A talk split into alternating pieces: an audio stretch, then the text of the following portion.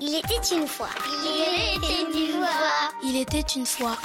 Il était une fois. Il était une fois.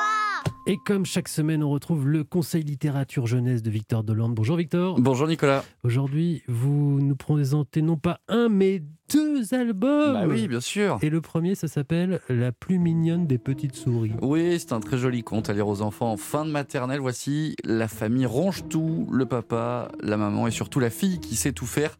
Danser, tricoter, cuisiner, jouer du piano. Ses parents n'ont donc qu'une idée en tête marier leur jolie petite fille au plus puissant personnage du monde. Voilà la- l'idée. Habillé de sa plus belle redingote, son père va d'abord rencontrer le soleil.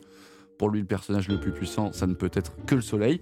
Ce dernier le renvoie vers le nuage d'à côté, capable de lui faire de l'ombre, puis le vent, et ainsi de suite, chacun estimant modestement ne pas être le personnage le plus puissant du monde. Bien sûr, je vous laisse découvrir la fin. Pas mal, pas mal. Et le deuxième alors Alors là, c'est l'histoire de petite sœur Lynn, petite fille qui se rend au marché pour vendre un sac de riz. En chemin, elle croise un canard, un panda et un singe à qui elle offre une poignée de riz.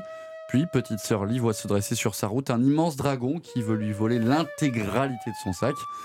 Et grâce à sa générosité auprès des trois animaux qu'elle a rencontrés juste avant, cette petite fille va réussir à affronter le dragon.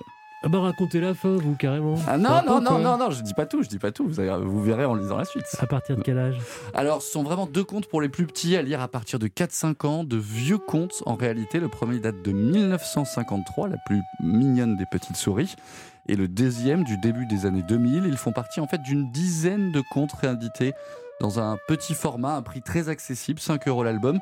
On retrouve d'autres classiques, La Vache Orange, Grand Loup et Petit Loup, une réédition pour fêter en fait les 90 ans des éditions Pierre Castor. Et on rappelle les titres euh, La plus mignonne des petites souris d'Étienne Morel et Les trois grains de riz d'Agnès Berton-Martin et Virginie Sanchez.